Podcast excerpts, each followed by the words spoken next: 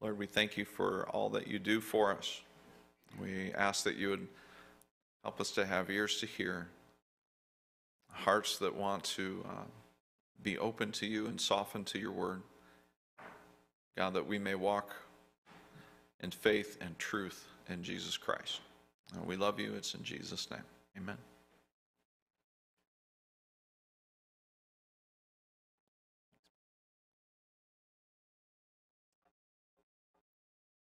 So, as Jordan said, we, uh, we've only known each other for about a year, and, and the good news for Jordan is I'm not like his other friends. I'm not going to come up here and make fun of him. I'm not going to lay all his dirt out in front of you so that you can have some more on him. I'm sure he does that enough on his own. All right? Uh, yeah, so the good news, that's, that's the good news. And the other thing is, I grew up in a church similar to this. And I remember having guest preachers come in, and if there's something that I learned, it's this. As a guest preacher in a church, it is best if you preach for a short time and then leave so that everybody gets to leave early. And then it puts pressure on Jordan from here on out to shorten those sermons. So you're all welcome. I'm going to do that for you. Uh, as we get started this morning, here's what I have. Uh, I want to talk to you about. Uh, this statement: you you can't have one without the other.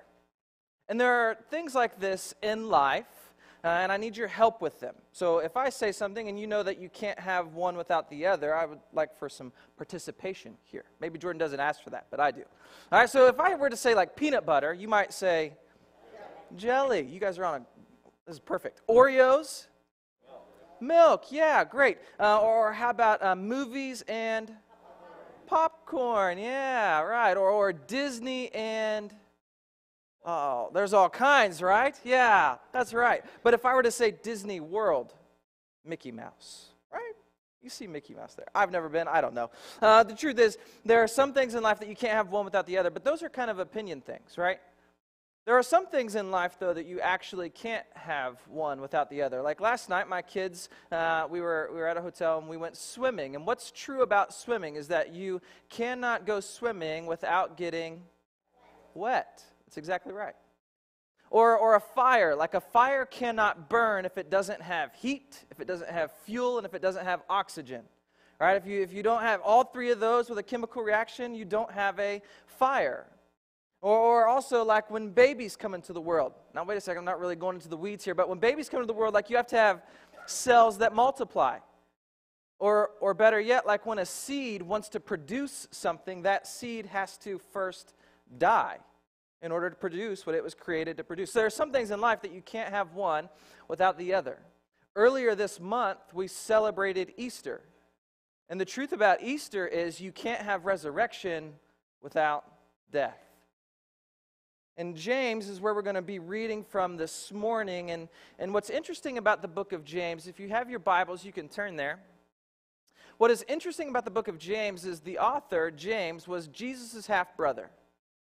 And maybe you know this, but James did not believe Jesus was who he said he was until after the resurrection. So James spent his entire life and spent Jesus' entire life not believing that Jesus was who he said he was, not believing that Jesus was the Son of God, not believing that Jesus was the Messiah who had come, not until after the resurrection. And it's in that place that James becomes a leader in the Jerusalem church. And James also then writes this letter entitled James. Now, I want you to note at the very beginning, James kind of introduces and writes this letter from this place. He says this in James 1 1. James, a servant of God and of the Lord Jesus Christ. James denotes something about what he believes about Jesus, that Jesus is his Lord. That's a big statement coming from a half brother to another half brother, right? But he says, James, a servant of God and of the Lord Jesus Christ. And then he says to the 12 tribes in the dispersion, greetings. If you're wondering what version I'm reading from, it's from the ESV, if that changes anything for you, just as a heads up. Um, but he says to the 12 tribes in the dispersion. No, so he's writing to Jews, Jewish Christians in particular. And I say all of this because it, it gives a background and it kind of frames what we're going to read from James chapter 2 remind you that he is writing from a place of believing Jesus is who he says he is because of the resurrection. He has encountered the risen Jesus and it has changed his life because that's the truth about when you encounter Jesus. Jesus changes everything. And so, James chapter 2 is where we're going to read from, uh, starting in verse 14. Before we start, I'd like us to pray and ask God's blessing on our, on our word. God, would you teach us from your word? God, would you do what only you can, and, and maybe that which is familiar to us, the words that we might read or hear this morning, God, may we hear them new. And by your power and by your grace, God, may it continue to change our life and the lives of those around us. We pray this in Jesus' name. Amen. All right, so James chapter 2, starting in four, uh, verse 14, here's what it says What good is it, my brothers? If someone says he has faith but does not have works, can that faith save him? If a brother or sister is poorly clothed, lacking in daily food, and one of you says to them, Go in peace, be warm and filled, without giving them the things needed for their body, what good is that? So also, faith by itself, if it does not have works, is dead. Another little tidbit about the book of James and about how James writes is James is one of those writers that likes to really stir the pot. You might know some people like this in your life where they really like to provoke you. And in fact, it's usually like brothers or sisters. They do something that gets under your skin just to watch the reaction happen, right? Yeah, this is James. James does this throughout his entire letter. He writes from a place where he's trying to provoke his reader or his listener to a place of deeper understanding. And that's what James starts here with. He, he starts with a question that is meant to provoke the reader. He says, What good is it, my brothers, if someone says he has faith but does not have works? And then this statement Can that faith save him? James introduces an idea here that is going to be held in contrast throughout the rest of what we read. And that's this that there is a saving kind of faith, and there's a dead faith. And he's going to hold those in contrast throughout all of this text that we read. And, and quite honestly, the whole book of James, this, this uh, chunk of scripture, it kind of frames the entire book. In fact, it's, it's the thread that goes throughout the whole letter.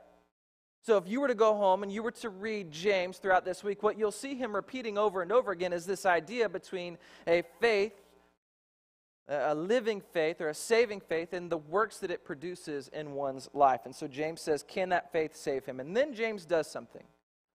He throws out an illustration that honestly is as ludicrous as it sounds to you as it was to these readers. Right? Because James is writing to some Jews, but he's writing to a specific kind of Jews. Uh, these Jews were, were dispersed, as it said. Remember that word dispersed in the, big, the, the verse 1? James is writing to Jews who have been dispersed. So there's some that are living here, there's some that are living here, there's some that are living here. They're, they're not all living in the same place. But interestingly enough, the Jews at this time, they, they lived close together with other Jews, and they took care of each other. Right? They saw somebody who was in need, they would help meet that need. If they saw somebody who needed clothes, they would clothe them. If they saw somebody who needed something, they took care of them. So James throws out this preposterous idea. Like if you were to see a brother or sister, a brother or sister, somebody who's in your community, somebody who you have committed your life to taking care of, if you see them in need, and they very much need clothes, and they very much need food, and you were to just say, well, I wish you well. Go and, go and be warm and well filled. Like, what good is that? The truth is, the hearers of this word and, and you alike, it doesn't take a mind to know that this isn't good for anything, right? Like it wouldn't be it wouldn't be of help to anyone. And so James says, listen, so also faith by itself, if it does not have works, is dead. You can't have one without the other. And then James continues in verse 18. He says this, But someone will say, You have faith, and I have works. Show me your faith apart from your works, and I will show you my faith by my works. And so at this point, James introduces a hypothetical character. He says, Hey, listen, suppose somebody says, You have faith, and I have works. Now, if you're like me, you read that and you think, But that person seems like that hypothetical character is on James's side, right? Because James has been talking about like we need to have works that go along with our faith. And that guy is saying the same thing. You have faith and I have works. And then James says this He says, Show me your faith apart from your works. That apart from piece is key to understanding what's happening. That guy, that hypothetical character, is saying, You have faith and I have works. He's saying, You have this and I have that. He's talking about them being a separated entity. And what James does is he says, no, no, no. In fact, faith and works are an inseparable relationship. You can't have one without the other. And so James squashes that idea. Now, I want us to kind of ask this question because at this point, I would ask this question like, why is it that faith in Jesus would change how we act or behave? Why is it that committing our life to Jesus would change how it is that we live our life? And that's a good question. But the truth is, if you look around in life, there's a lot of relationships that are like this. In fact, when you look at like a student teacher relationship, right? As a student, if I believe that the teacher has my best interest in mind, and if I believe that the teacher knows how to get me from point A to point B, and if I believe that the teacher wants me to have an expanded mind that better understands the world, my relationship to that person changes as a student. It changes the kind of questions I might ask the teacher. It changes how I respond when the teacher asks me to do something difficult or something hard. It changes the relationship. It changes how I live in accordance to the teacher. But it's not just student teacher relationships. I think about a parent and a child relationship. Right? If the child believes that the parent has their best interest in mind, and if the child trusts the parent, it changes how the child interacts with the parent. It's not just that, but like a boss and an employee. If you believe that your boss has your best interest in mind and, and constantly holds the bigger picture of the company in, in mind, you're going to handle different things with the boss differently because you believe that about your boss. But beyond that, I also think about like a husband and wife. And this is probably the best example of this a husband and a wife. Right? When, when I commit my life to my wife, it 100% changes how I behave. Like I listen to every word she says. But there's a lot of truth in that. Like relationships, when we believe and when we are committed to them, they change how we live our life. And to think that all of those relationships, right? So you got a student, a teacher, a boss, an employee, a husband and wife, to think that those kind of relationships would impact how we live our life, and you contrast that to a relationship with the creator of the universe. A relationship with God Himself, and to believe that having a relationship with the Creator would not change our life, well, that idea is crazy. Because you look at all the other relationships that pale in significance compared to a relationship with the Creator, and you understand that, that it in fact would change how we live our life. And so James says, listen, faith without works is dead. You cannot have one without the other. And I think it's at this point that it would also be good to maybe define faith. Like, how does faith differ from belief? I heard a preacher once, and he was talking about um, the, this difference, and he was defining faith in this way. He said, There's a trapeze artist, and this apparently is a real story. So if you want to Google it, I don't know the trapeze artist's real name. Maybe Jordan does, actually. I, you could ask him. But the truth is this there's a trapeze artist who would walk high wires, and he would go out, and he was known as one of the greatest ever, but he would go out and he would sit on a stool on the, the middle of the wire. And he would have his lunch out there, and then he would walk back to the crowd. And what he would do when he got back to the crowd is he would ask the crowd this question. He'd say, How many of you believe I could take a wheelbarrow and push it across and push it back, and I would make it back? And of course, everybody, after seeing his display, would say, they would raise their hand, right? And then he would say this How many of you believe it enough that you will get in the wheelbarrow? And of course, nobody would raise their hand. And he would do this at all his different crowds, but there was one time where somebody did raise their hand, and it was his little girl. Because she not only believed her dad, but she trusted her dad enough to be willing to get into the wheelbarrow, to be pushed across and brought back. See, there is a difference between just believing, there's a trust factor. And in that illustration, and, and much like what James is saying, there is an action element to having faith in Jesus. And James would say, faith without works is dead.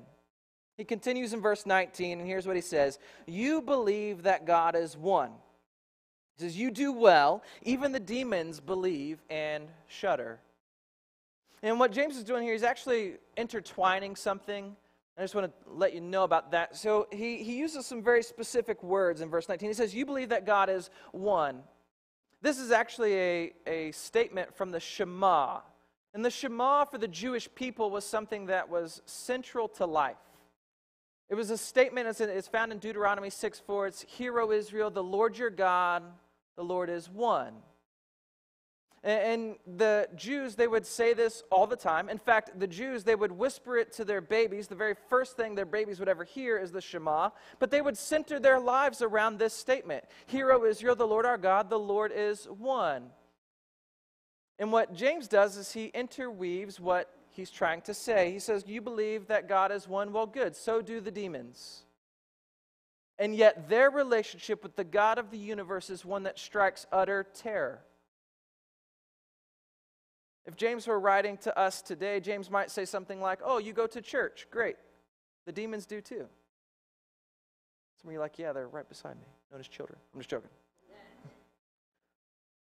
Or he might say something like, You believe that Jesus is the Son of God. Good. So do the demons. Right? You remember the encounter with Jesus where he's about to cast the demon out, and the demon proclaims him as the Son of God and says, Let us go into the pigs instead? So James says, You, you believe that? Well, good. But, but it's more than that. And then James goes on to give two very positive examples of faith and works. Listen to what he says here in verse 20. He says, Do you want to be shown, you foolish person, that faith apart from works is useless? And then he says this Was not Abraham, our father, justified by works when he offered up his son Isaac on the altar? You see that faith was active along with his works, and faith was completed by his works. And the scripture was fulfilled that says, Abraham believed God, and when it was counted to him as righteousness, and he was called a friend of God. That's illustration number one. Then he continues, he says, You see that a person is justified by works and not by faith alone. Verse 25. And in the same way, was not also uh, Rahab the prostitute justified by works when she received the messengers and sent them out by another way? And so he dives into two positive illustrations here. First, Abraham. And Abraham, as you may know his story, Abraham was promised by God that he would be the father of many nations, that he would play a pivotal role in the life and in the, the history of Israel. And Abraham, he was promised this son, but, but the problem was Abraham did not have a son for a really long time. Right? He and his wife Sarah, they did not have a, a and, and it was long enough that they began to doubt. In fact, Abraham began to doubt that, that God would in fact do this, that God would see him uh, a son or, or bless him with a son. But when God eventually does, he names him Isaac. And, and what's interesting is God would later ask Abraham to take Isaac up on a mountain to sacrifice him, to give him back to God in a sacrifice. And you can imagine what that might have been like to hear for Abraham. A rather ginormous, life changing kind of uh, like question or test of faith on Abraham's behalf. And yet, what does Abraham do? Abraham follows through even to the very, very end where it's not until he lifts the knife that God intervenes and provides a different sacrifice. That's example number one, pretty life changing kind of test of faith moment. And then there's Rahab. I don't know if you know the story of Rahab, but Rahab's story is, is a little bit different. Rahab's story is that she was a Gentile. Right? Rahab was not an Israelite. She was not a part of, of God's original family, if you will.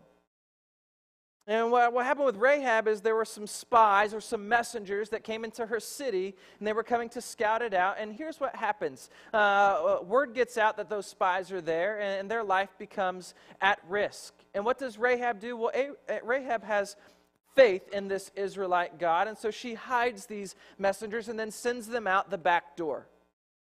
Okay? So her role in this story is pretty simple, a little bit different than Abraham's when you look at them and you contrast them.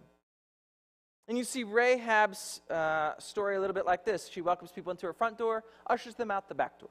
And those are the two examples that, that James gives here. And then he finishes with this. He says, For as the body apart from the spirit is dead, so also faith apart from works is dead.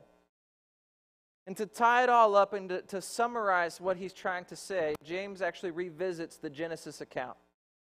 Right? Because he's writing to Jews here and he says this. He says, So the body without spirit is dead. This is actually a, a, a tie back to the creation order where God breathes his spirit into that which he has created and it gives life. The human being. God breathes his spirit into the nostrils of man, and man becomes alive. And, and for the Jews to hear that, to think about the idea that something could be alive without God first breathing his spirit into it, well, that idea is crazy. And he says the same is true with faith. So faith without works is dead. You cannot have one without the other. Truth is, I think in these examples of Abraham and Rahab is kind of where we as Christians can, can find a takeaway. Because I think we spend a lot of our life looking at and preparing for the big Abraham test of faith kind of moments. We spend a lot of time thinking about, well, if, well, if I was being persecuted and if, and if my life was on the line, I would still proclaim faith in Jesus. Or, or we think about the, the girl out at, at Columbine High School who, who, because she proclaimed her faith, she did lose her life. Or we, in fact, you'll hear a story, it sounds like, next week about Ken, who, whose test of faith was pretty measured, pretty large. And Kim will tell you about his story. And we think about those big moments, those big Abraham kind of moments where God is testing our faith and, and the works that comes from, but we forget about the Rahab kind of moments, the everyday moments of our life, where our faith should be working itself out in our life. There's an author named Tish Harrison Warren, and she wrote a book called Liturgy of the Ordinary. And honestly, this book, it, it just talks about the ordinary, everyday moments of faithfulness that as Christians, we are called to live out. But listen to what she says. She says, Everyone wants a revolution. No one wants to do the dishes. That I was made and remain a Christian who longs for revolution, for things to be made new and whole and beautiful in big ways. What I'm slowly seeing is that you can't get the revolution without learning to do the dishes. The kind of spiritual life and disciplines needed to sustain the Christian life are quiet, repetitive, and ordinary. I often want to skip the boring daily stuff to get the thrill of an edgy faith, but it's the dailiness of the Christian walk the making the bed, the doing the dishes, the praying for our enemies, the reading the Bible, the quiet, the small. That God's transformation takes root and grows. Everyone wants a revolution, nobody wants the dishes. See, James's point is that faith without works is dead, but it's faith without the big works, like Abraham.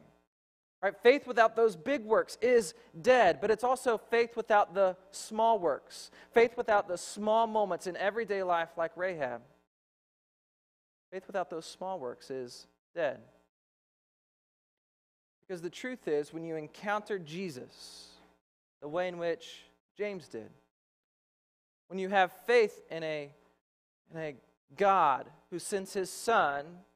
And when you proclaim Jesus as Lord and Savior of life, well, everything changes. Everything changes. Even the small things change.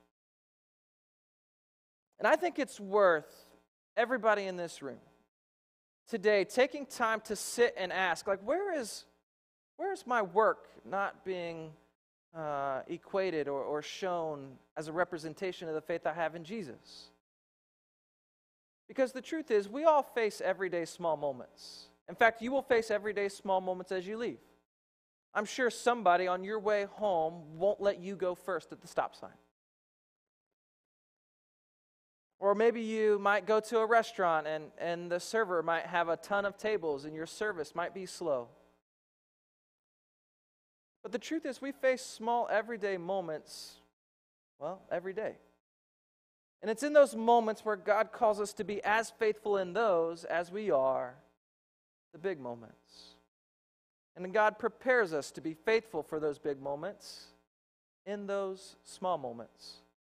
James says faith without works is dead, and it's true that faith without big works is dead, but it's true also that faith without small works is dead. My encouragement as we as we close this morning is to think through how does that how does that th- apply to my situation? What are the small everyday moments where my faith isn't being worked out? I can tell you as a dad, uh, that's really hard. It's really hard holistically. I got three kids, eight, five, and four.